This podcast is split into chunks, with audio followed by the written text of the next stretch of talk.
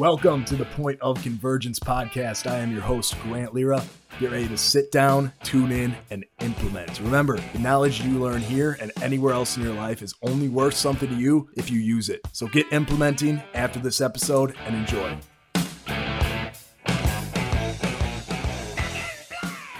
All right. Welcome back to the Point of Convergence podcast. Today, we are joined by Celie Williams of the Buckhead Recruiting Company. Celie, how are you doing today, brother? Man, I'm doing great. I appreciate the opportunity to be able to talk to you today. Right on, right on. And you guys are based out of sunny Atlanta, yeah? Yeah, we're based out of Atlanta. I don't know if sunny is a good description. Sometimes it's sunny, sometimes it's not. But yeah, based here in Atlanta. So something fun fact about Atlanta that I didn't know, maybe some of the listeners don't know as well. It does get cold there in the winter. It gets very cold in the winter. Yeah, it gets cold here. For us, it's snow. For, depending on where people live, they probably laugh it off. But yeah, it even gets a little flurries here sometimes. But yeah, it definitely does get pretty cold. Like, I think 2 weeks ago, it was like 30-something degrees, which was crazy. Like, one day it was 30. The other day next day it was like 80. So it fluctuates quite a bit. But yeah, it does get a little chilly. Yeah, when I spent some time down there, I was expecting it to be super hot, and it was. It didn't let me down on that front. But then during the winter, I was like, it feels like Wisconsin, because I'm a Wisconsin guy. I'm like, wow, this is like home almost. Yeah, that's one of the best things about Atlanta. One of the best things is that you get four seasons here, right? So you really get to feel summer. Like, summer's intense. You get spring. Does bring on pollen and the rest of those things that spring bring on. And it does have a relatively brutal winter, depending on which day of the week you're looking at. It can get pretty intense. Absolutely. So Lee, let's talk about the company, man. Let's talk about Buckhead Recruiting. What's going on in the company right now? What are you focusing on? Yeah. So, it's a really exciting time. I think that the pandemic really helped to shift us in more of a different light. One of the ways that we started our business from the beginning was focusing on four different particular areas, and I think that has served us well. So we primarily do recruiting of sales positions, marketing, customer service, and IT. We don't really branch outside of those four areas just because those are our sweet spots. And one thing I've come to learn is that within those four areas, especially sales and marketing, when businesses are doing well, they need salespeople and marketing people to talk about it. When the economy is doing bad, you need salespeople and marketing people to put your branding out there. So it really gives us a unique opportunity in the market to kind of really stay front and center, no matter what's going on and what type of changes are happening around us. And I would say during this time of the pandemic has also proven this to be true as well for us. So we're excited about that. So you said something interesting there. The pandemic really helped you guys shift focus. How did you identify that? How did you realize that, okay, this is happening and X is what we need to do? Because I know a lot of people, they feel that pressure and they don't necessarily know what direction to take. And they may even still be feeling that today. So what advice would you give, from your experience of how to find exactly where to shift and what to shift to? Well, I'll tell you this. One of the ways I would say the pandemic helped us is, again, so we always focus on those areas. In our space that we work in, some of our competitions are some pretty big players and some pretty big names, right?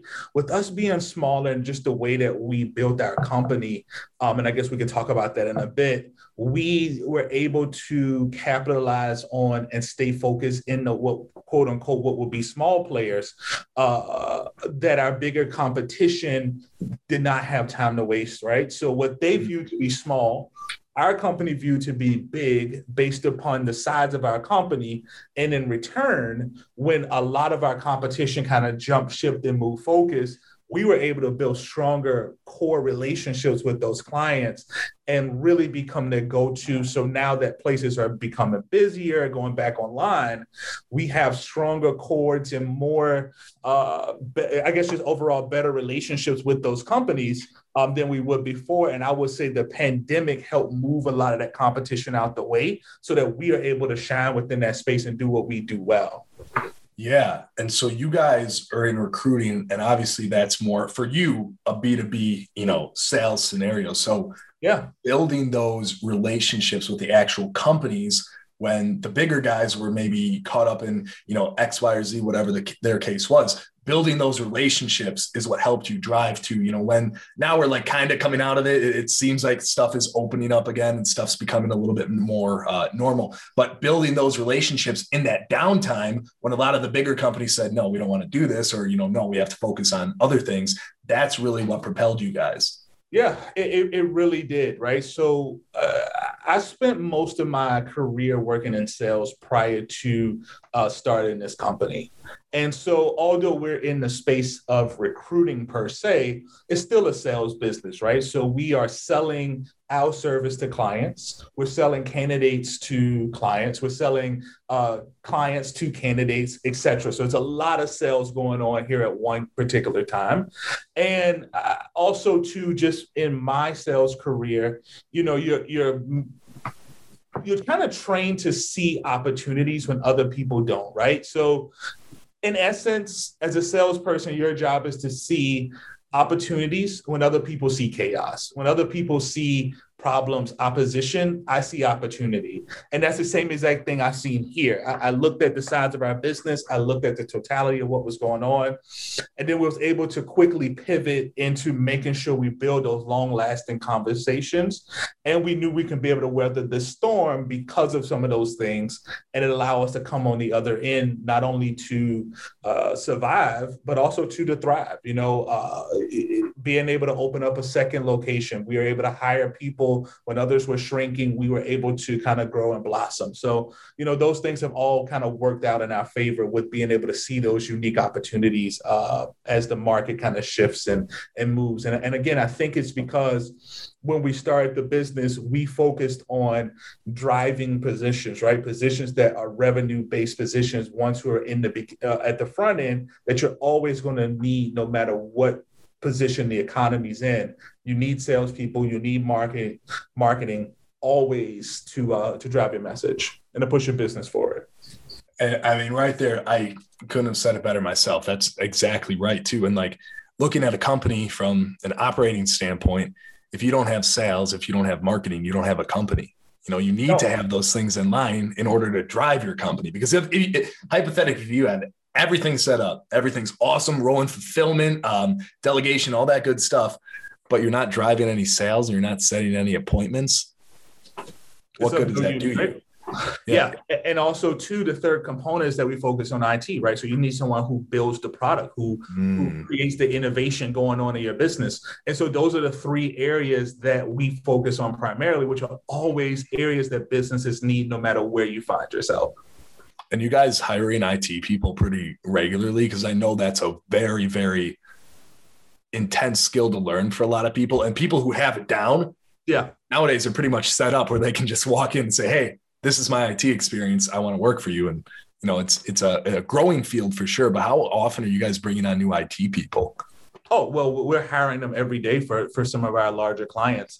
So we have a pretty unique business model on the back end to be able to find those people. Again, what we found to kind of be our secret sauce is we only focus on four areas. So every day we're doing training, every day that we're talking to people, every day we're strengthening and growing those cords. We're just getting better and better at finding those people, having those conversations, uncovering those unspoken things, and then being able to deliver to our clients those candidates that they need who are the most qualified for those roles. So I would say that became it, right?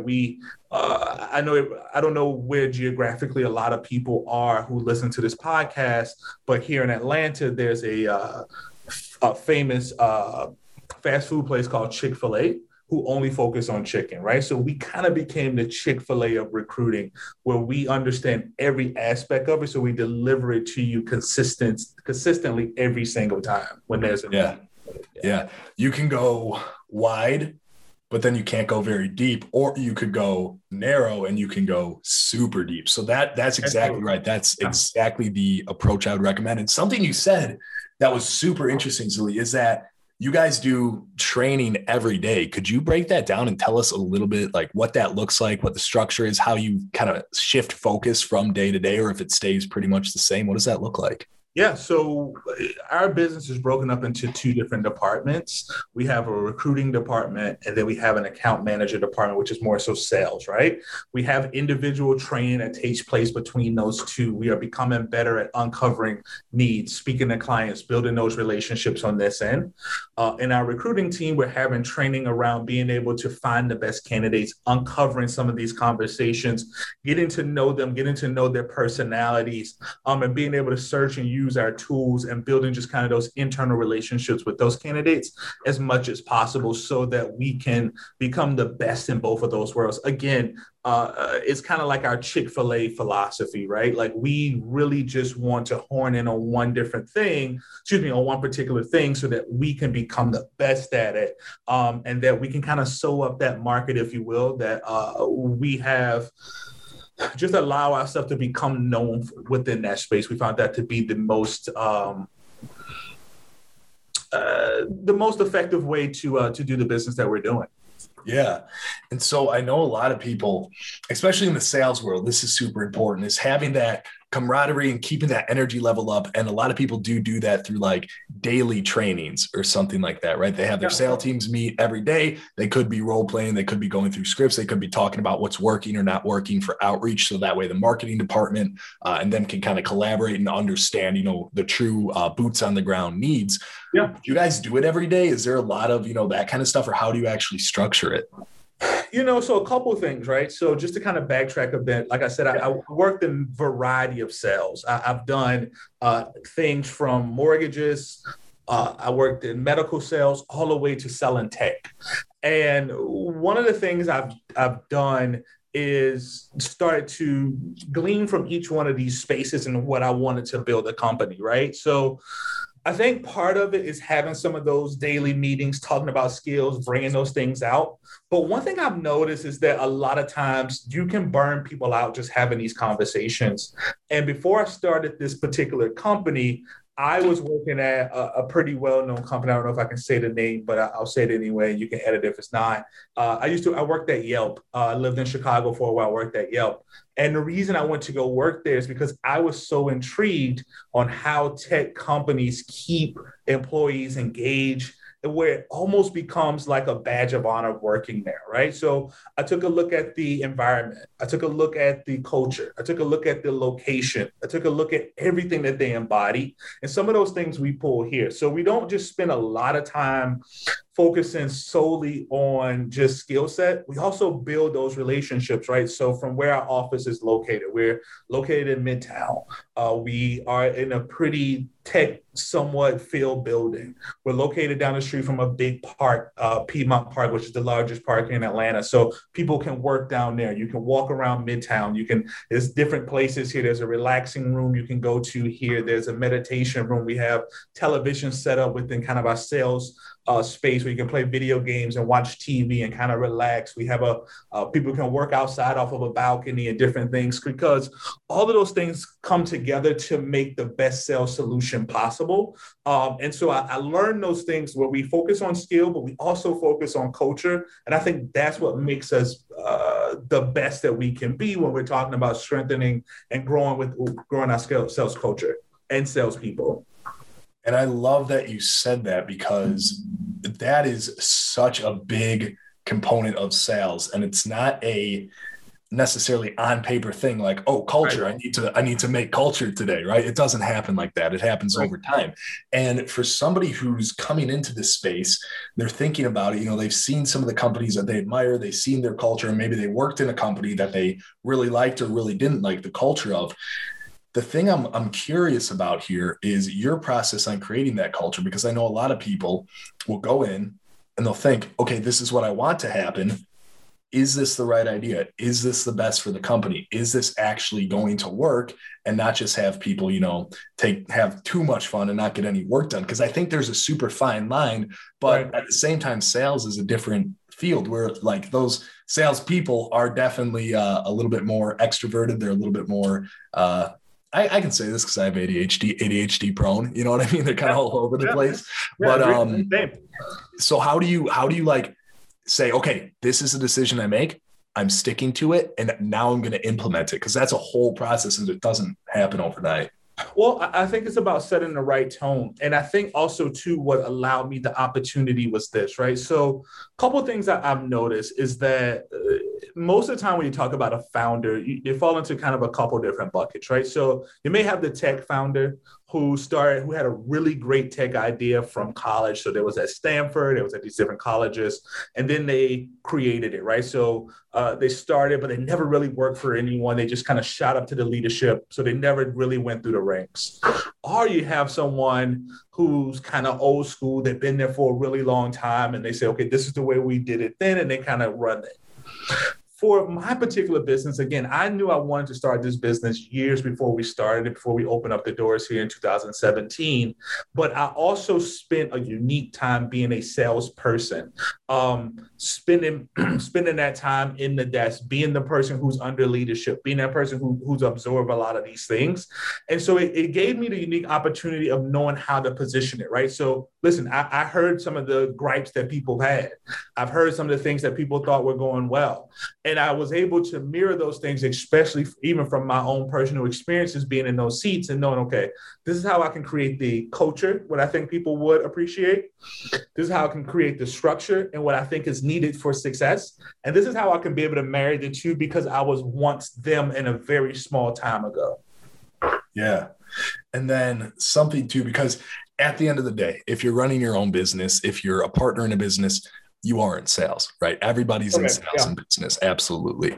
So salespeople, you know, they're very, I'll say they're very volatile, like from experience, you know, they got high highs and they got low lows. Now, moving into something where it's not as fun to talk about, like the culture. Culture is really fun to talk about. I love talking about culture. It's one of my favorite things to talk about, but discipline. Like if somebody is not hitting numbers, if somebody's showing up late to work, if somebody's, you know, just slacking off, like how would you go about actually addressing them and not just destroying their morale, right? Not just hammering it into them that like, hey, you suck, blah, blah, blah. Like how would you actually go about, and how do you actually go about, you know, establishing that discipline, but more importantly that, hey, this is what I expect. This is what we need to happen. I don't want to say too much because I don't want to give my answer away, but how would you do it?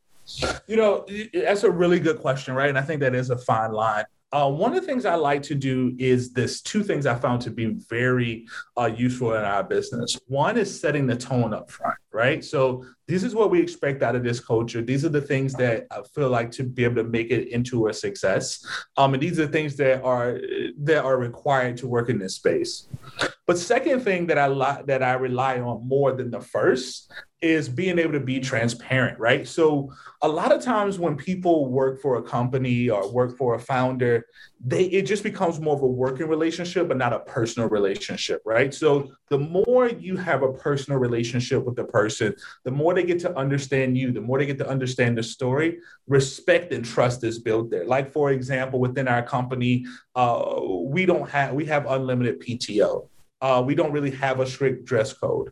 Now, no one takes 6 months off and no one shows up in flip-flops like they're going to the beach. Why? Because when you treat people like adults, you give them the opportunity to say, okay, this culture respects me, and they return that to you without having to be forced. And I think that also meets kind of a lot of companies don't hit the mark, because it more so feels like going back to school or school 2.0, where you're walking down the hall. And with the time when I was going to school, you had to wear your shirt in your pants, right? And the principal's out. Hey, I see your shirt's tucked out a bit. I see this. And it creates more of a defiant position. But when you give people room and say, hey, listen, this is what I expect, but this is how I'm going to treat you like an adult, people oftentimes rise up to that occasion, because you're creating a mutual respect between the two. And I think that has been our claim to fame, if you will, with being able to make sure we keep the right work structure and the right work culture, and people deliver on the things they need to deliver on and in a consistent basis. Yeah. And I'm going to go out on a limb here. I'm going to guess you do not micromanage people either. I do not believe in micromanaging. I believe in giving people kind of the free rein to do what they need to do, the way that they need to do it within their within the confines of their job, right? So super open to ideas. As a matter of fact, we have a board where people are able to bring ideas directly up to leadership, save some of the things that you feel like needs to take place. We call it a toothbrush process. So basically, anytime you run into an issue more times than you use your toothbrush, and this is something we need to know. If it's slowing down productivity, if it's an annoyance as many times as you use your toothbrush, bring it right up to leadership. We can have some Kaizens around and talk about how we can perfect that and continue to move forward. Also, I think that's another way that we hold people accountable as well, because they feel like they're part of the process. They're not just a worker here. They're putting in thought. They're putting in research. They're becoming part of the culture that we're building and structuring, and they can kind of see it they can kind of see, okay, this is what I suggested. This is what changed. I can see it here. I'm not just a number fitting into a box. I've never heard someone put it like that before. I might steal the toothbrush idea, but I like that a lot. Yeah, I like that a lot. And having those people then integral into the actual decision-making, or at least bringing up problems that they have on a regular basis. I think that's very, very important, is having that, open communication. It's not just top-down communication, it's lateral communication. You can talk to somebody about an issue if it is indeed, affecting your work day, your productivity and everything like that. Now, in addition to that, looking at actually figuring out, okay, what should people be hitting? Because I've talked to a lot of companies that do not track. Believe it or not, I don't know how they operate, but they don't track. So I'm assuming you guys do track. And then if you were just getting into this now, right? Like hypothetically, Buckhead doesn't exist. You're starting your own company now. Where would you start tracking? How would you actually go to see, okay, we need to set up this many appointments. This is our close rate. And I don't want to, keep talking because I know I'll kind of say what I want to say, but how would you start that process? What would be the first thing you guys start tracking?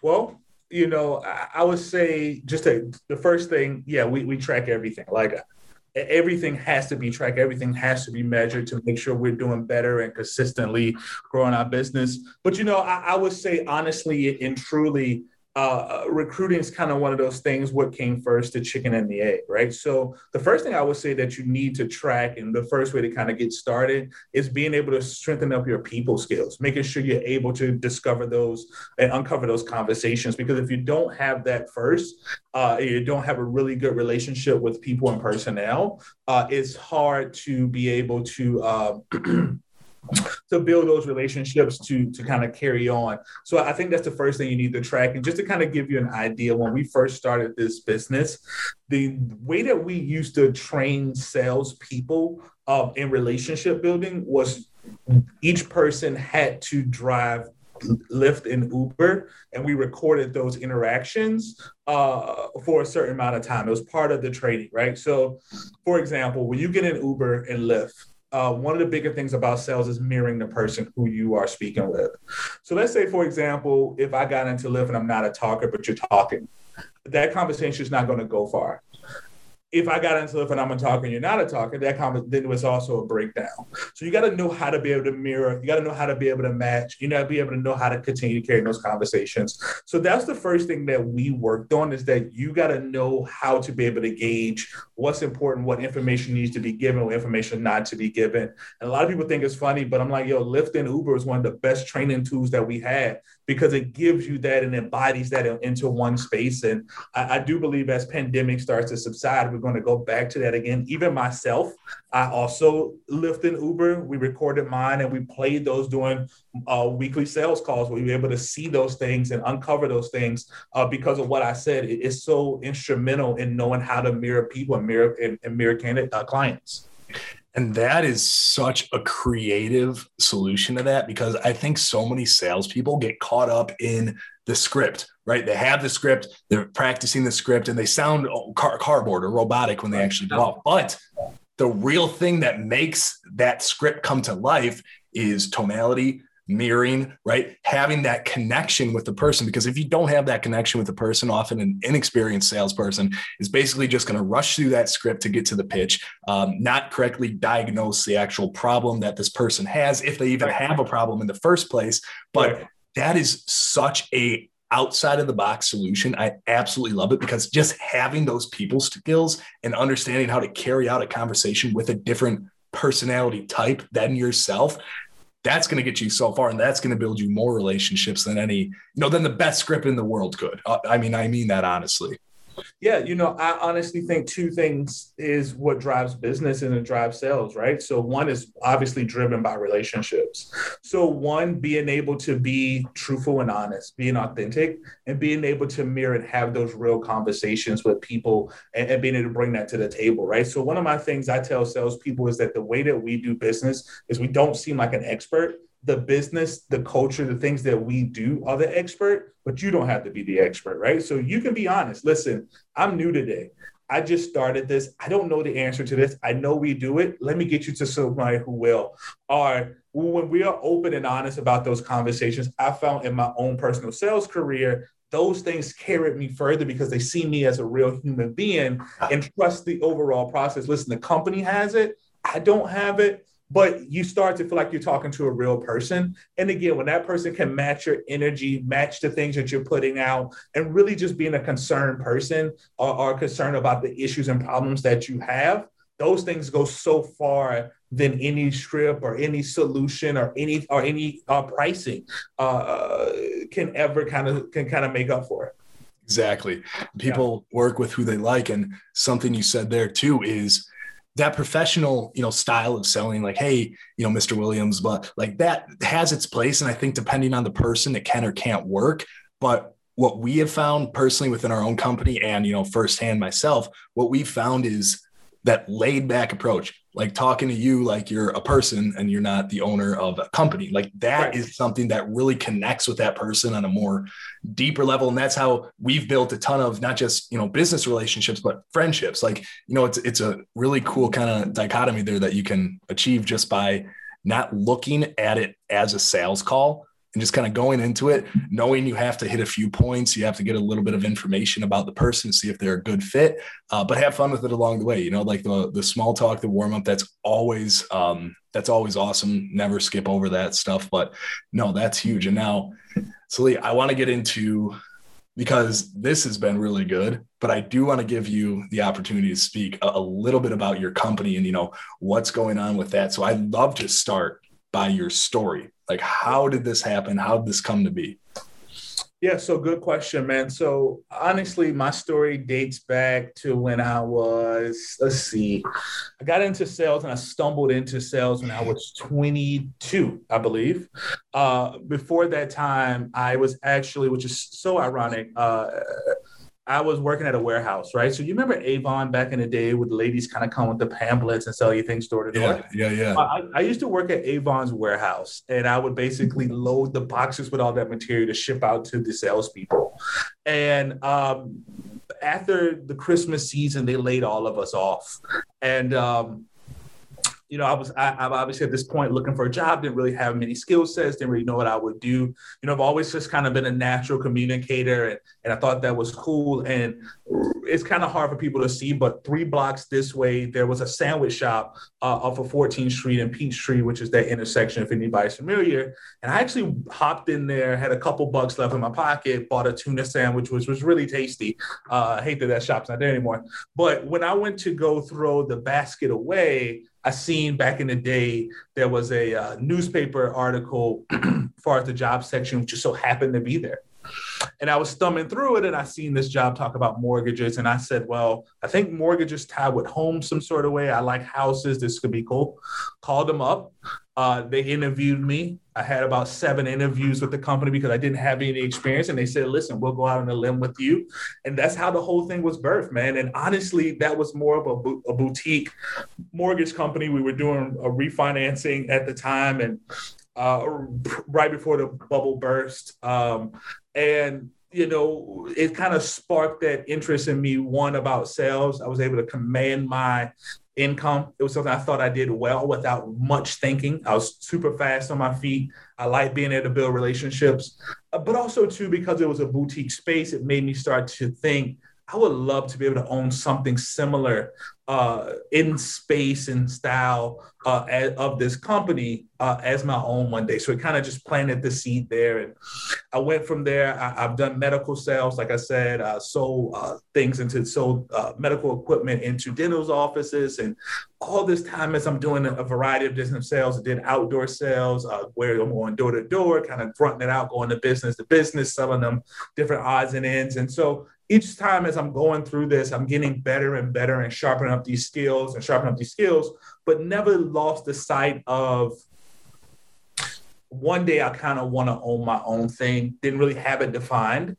But then I kind of landed on recruiting simply because I knew I could sell stuff and items, but I wanted to sell something that was more impactful, right? So to kind of go back when I was selling mortgages, we were literally changing people's lives, man. There were people who would be crying on the phone who I'll never forget. There's this one client that I had that the reason they wanted to refinance the home is because all the appliances were broken. So they were eating out every night and doing these different types of things. And we were able to get the money out of their home, and it impacted them where obviously we got paid for it, but it was meant more to them, or people who sent their kids to college. They couldn't figure out how to do that. So I said, if I start something, I wanted to have kind of that meaningful space to it, because that's what keeps you in the long game, right? That's what gets you out of the bed every day. That's what keeps you focused on the grunt and the grinding of it all. So it has to have some type of real mission behind it, not just selling a bunch of things for my own personal benefit. And I thought, helping connect people with jobs is no better way, right? So today we connect individuals with jobs that they are able to take themselves and their family to the next level. We connect startup businesses or tech businesses with candidates who can help take their dreams and desires to the next place. And it's no better feeling to being able to, every day we come to work, we're that middleman and we're that connection piece to make both of these things become a reality. Totally. And that's super powerful too, because I won't talk about this to nauseam because I know I've touched on it on a prior podcast, but chasing the almighty dollar will only get you guys so far, right? And I think a lot of people already know this, but finding a true purpose and actually having that first life-changing client where like they text you like, hey, Grant, I just bought a new home, or hey, Grant, I'm looking to retire now. This is awesome. Or hey, Grant, like you helped me grow my business, and this is how, this helped my family. That stuff is the real mover. That stuff is the stuff that gets you out of bed, just like you said, and having that true goal, right? Because money's fantastic. We all love money, and that just comes along with the actual process of helping people. But having those experiences and really over-delivering for who you work with to ensure that you are doing everything in your power to make them make their life better, change their life for the better. In my opinion, there's no better feeling. It's one of the best feelings I've ever felt in my life. Yeah, me too.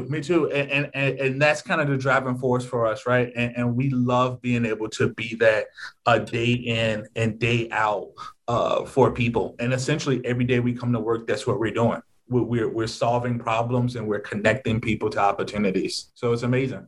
Yeah. So we've been chatting a little bit about the sexy stuff, right? The fun stuff to talk about. A lot of entrepreneurs, a lot of people, a lot of CEOs who own businesses, there has been a time in their life where they think, okay, is this the right decision? Is today the day I quit? Is today, the day that we go out of business? I can't share a time where that's happened to you and kind of what your mindset was throughout that to help you get to where you are today. Yeah, man, I'll tell you, early on, there's been many a times where I felt that, right? So where we had many deals that we thought were going to close, did not close, or we had times where honestly clients were supposed to pay us and they didn't come forth with the invoicing and paying those type of things. And that's a super stressful time, right? And it's stressful because one, you put in all this work. Two, you had to get your team up to par, and your team still is looking for you for payments and looking for you for their livelihood and those type of things.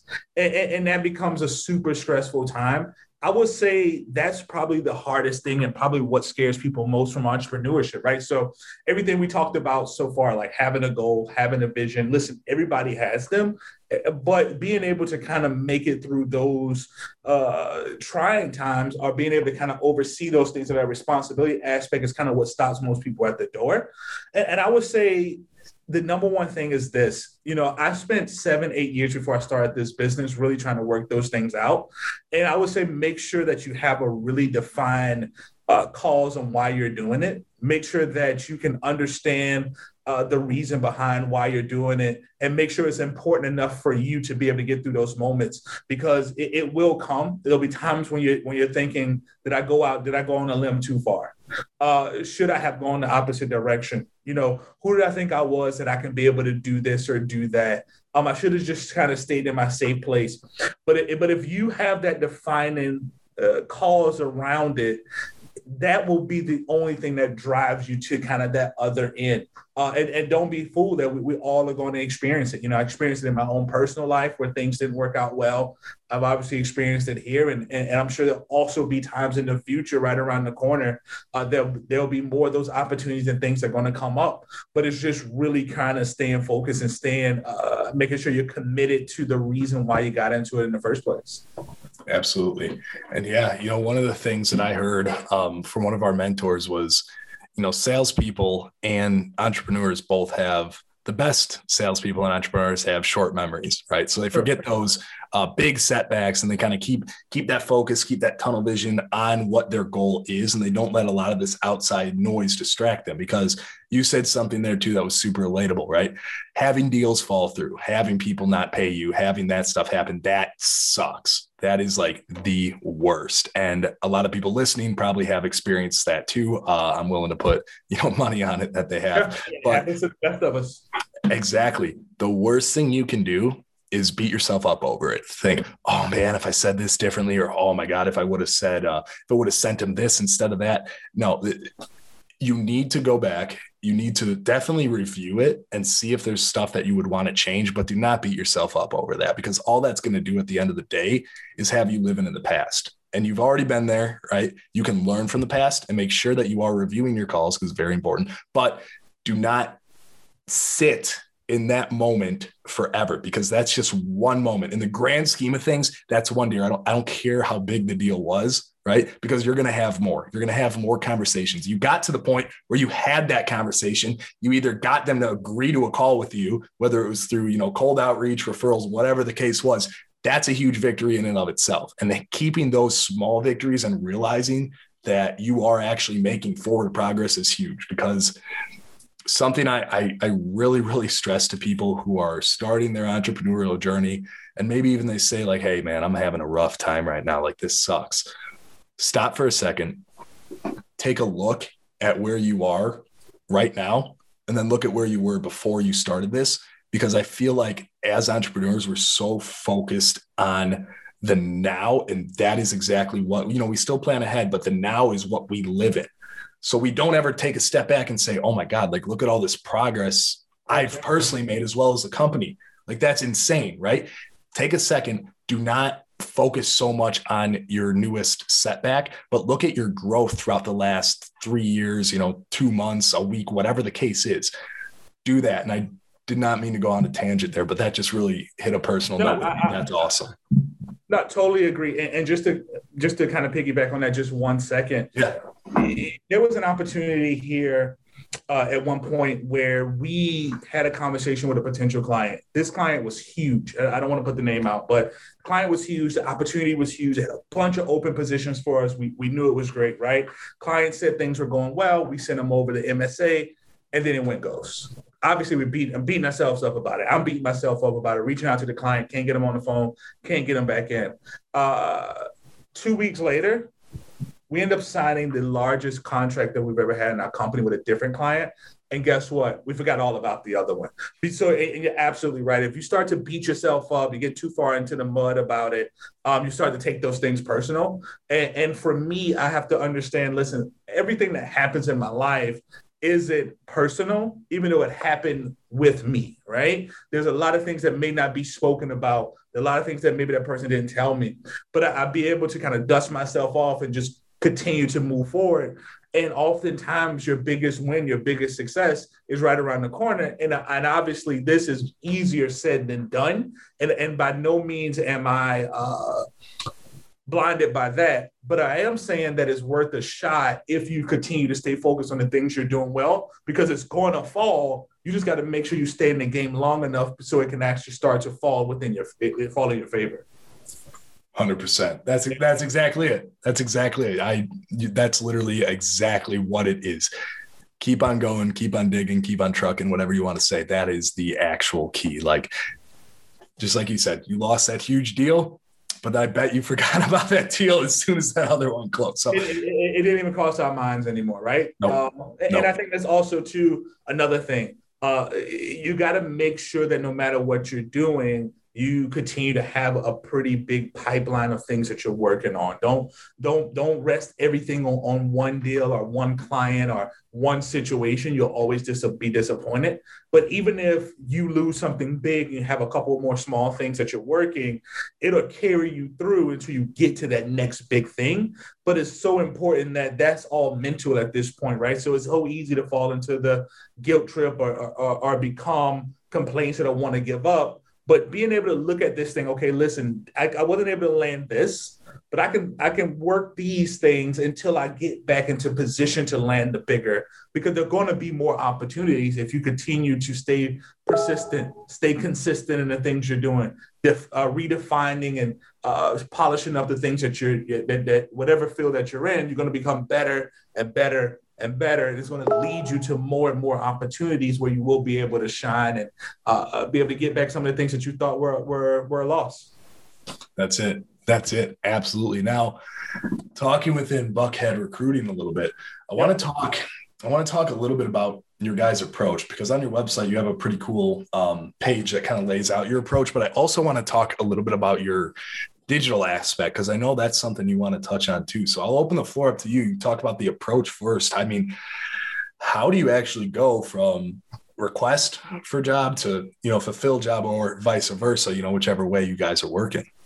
Yeah. So really we spent some time thinking about what makes that really unique, right? So typically when a client comes to us, most of the time they have some other team or some other solution to find these positions. So either the volume has gotten too big for them that they can't take it on any longer, or the position is a bit harder for them to fill at the pace in which they need it, right? So oftentimes that means when people get to us, it's a 911 essentially. So with that being said, clients don't have enough time for us to kind of figure it out. We got to kind of have that. So we really pride ourselves on making sure that we don't waste the client's time any longer, because time has already been wasted because they couldn't fill the role by the time they gave it to us. So we spend a lot of time making sure we build the right relationships, like I said, right? So that goes back to why we only work within certain areas. It helps us to build candidate relationship so that we can deliver on those deliverables at the time when we need to deliver on them. It also makes sure that we vet them, have good conversations with them.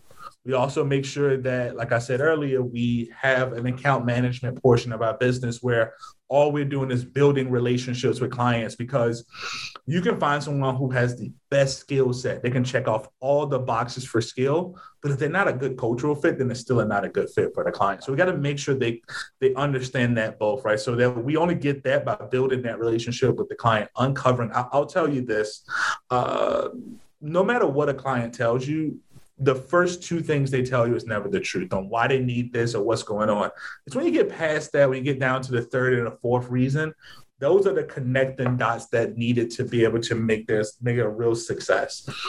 And the only way we do that is by spending time, right? So by this process, we take them through these internal vetting. We understand needs, we understand candidates, we understand clients, we understand the industry that they're in. Allows us to bubble up the right people so that they're not spending a bunch of time with people who don't qualify.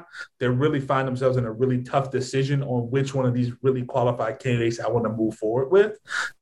Or, which happens a lot, because people are really qualified, you don't want to just open up a whole nother position because we don't want this qualified person to pass us by.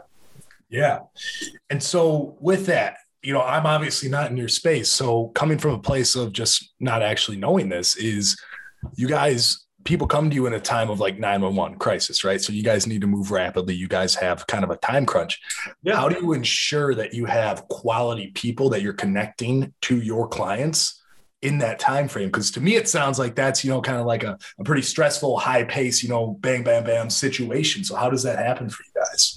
Again, just building client-candidate relationships. One of the things that we do is, which is super important to us, is that all of our recruiters, and I guess I don't want to give you too much of our secret sauce, but all of our recruiters are recruiting in areas that they worked in before. So, for example, a recruiter who recruits for sales roles was once a salesperson, an IT position. They were once working as an engineer or whatever in IT.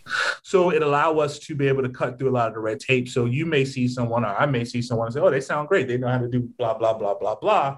But if you've done it, it becomes more of a peer-to-peer conversation than versus there being kind of a hierarchy, right? So you're talking to more of a colleague at this point. We're uncovering some of the needs. We're uncovering some of those things.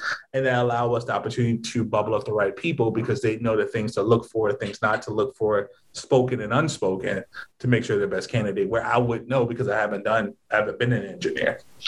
I like that. I think that's good. I think that goes back to what we talked about earlier about like the Uber and having people, you know, mirror people and having people in the similar field, recruiting for that similar field. I think that's a really, really cool way of doing that. Now, digital aspect side of things, we talked a little bit about this off camera, but I want to bring this, you know, into the light. I want to bring this in front of the camera and have you kind of take the floor and share a little bit about what that means. Like, what does having a digital aspect of your company mean to you? Well, first of all, it's huge, right? So, you know, we spend a lot of time on the interior of the business, building it out, making sure that everything works well, right? So making sure all those things are gelling the way they're supposed to and moving the way they're supposed to. But all of that stuff is great. But if you don't have anybody taking advantage of it, then it's of no use, right? So making sure that we are attractive external, making sure that people can see us, make sure people can engage with us, make sure we have engaging content out there. And, you know, right now we are working a lot on our marketing aspect of our business. We're putting ourselves more and more out there. But also too, I would say one of the bigger digital reasons that drives us is what people are saying, what our clients are saying, what our candidates are saying, right? When they go back to Google or Glassdoor, or wherever they go back and they give us a positive rating, that helps our digital footprint more than any type of way that we can spend tens of thousands of dollars on a website. These are real live people who can talk about stories, who can go back and talk about these things. So really our digital footprint is tied to our client and candidate experience with us, because both of those really are our clients, is client experience. What are they getting when they get us? I know they may work with 20 different recruiting companies, which you're looking for a job. And I know clients may have talked to different ones, but we want to be able to leave such a lasting impression on them both that when they come into our orbit, it's something different than what they experience. And so that could be small things on doing the things that we said we're going to do with the time we're going to do it, consistently following up, staying in contact, building those relationships, spending time and learning and observing. You know, before now, we'll be going out to spending time with those people in person. You know, we would take clients out to basketball games and football games and all these different types of things so that it becomes that whole experience and so that they can trust us as being an extension of their business, and candidates can trust us to make sure we deliver, right? So in some cases, it's being honest about, hey, this position is not a good fit for you. Yeah, it makes perfect sense for us to want to fill it. We get paid, but we don't want to put someone in something that doesn't make sense for the whole, for everybody. So just building that trust element, I think, helps us more than anything that we can personally say. I think it's those things that helps us to help to broaden our messages on a digital footprint more than anything. That's awesome. And so Lee, we'll wrap things up here.